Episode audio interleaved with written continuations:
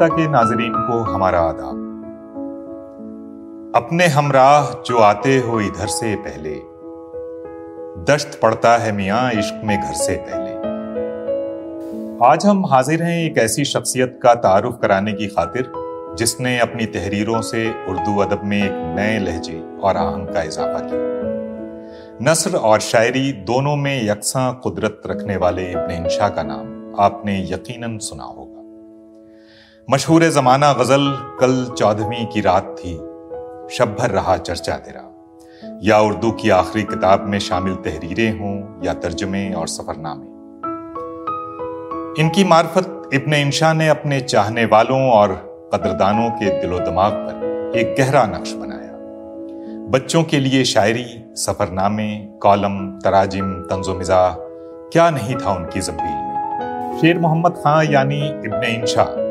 15 जून 1927 को लुधियाना के करीब वाक़ गाँव थल्लाबाद में पैदा हुए। इब्ने इंशा ने इब्तदाई तालीम कस्बे के ही एक स्कूल से हासिल की। जरा होश संभाला तो करीबी गाँव के एक मिडिल स्कूल में दाखिल करा दिए गए, जहाँ वर्नेकुलर का एग्ज़ाम देने के लिए खद्दर की धोती बांधे नंगे पाँव दाखिल होने वाले इब्ने इंशा को हिंदी और गुरमुखी से खासा लगाव था।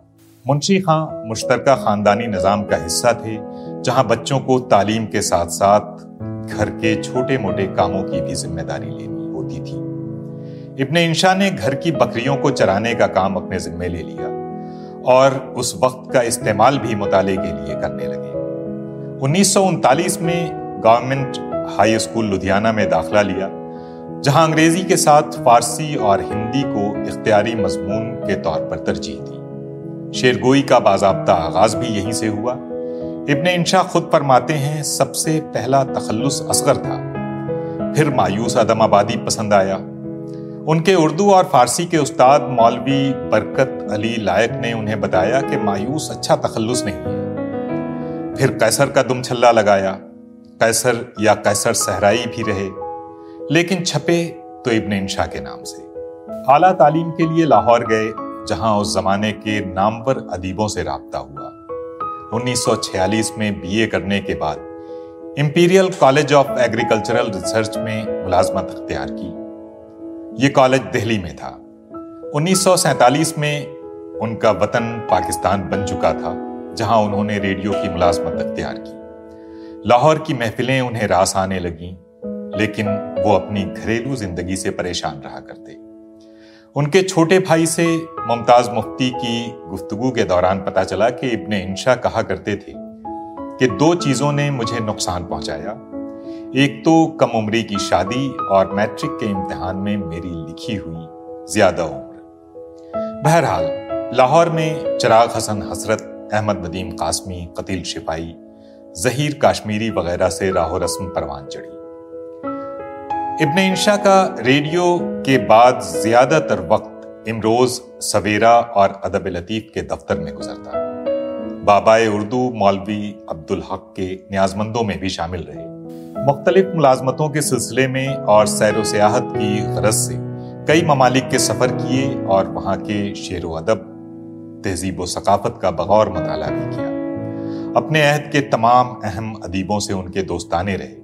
जिनमें मुमताज़ मुफ्ती, अहमद बशीर, इंतज़ार हुसैन, अशफाक अहमद और किश्वर नाहिद शामिल हैं। इब्न इंशा, जो अब बीमार रहने लगे थे 1977 में इलाज की गरज से लंदन गए।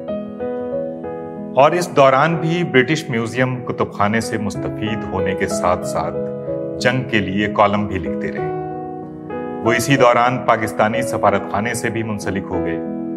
दिसंबर में उनकी हालत काफ़ी तशवीशनाक हो और नौबत यहाँ तक पहुँच गई कि 11 जनवरी 1978 की एक सर्द शाम लंदन के एक अस्पताल में उनके इंतकाल की खबर आई। जब उनकी मैयत पीआईए के तैयारे से कराची लाई जा रही थी, पब्लिक एड्रेस सिस्टम पर उनकी मशहूर गज़ल इंशा जी उठो अब कूच करो, इस शहर में जी को लगाना गया उस्ताद अमानत अली की आवाज़ में बार बार सुनवाई गई, जिसे सुनकर बकौल शख्स से लोगों पर ऐसी कैफियत तारी हुई कि आँसू थमने का नाम नहीं ले रहे थे।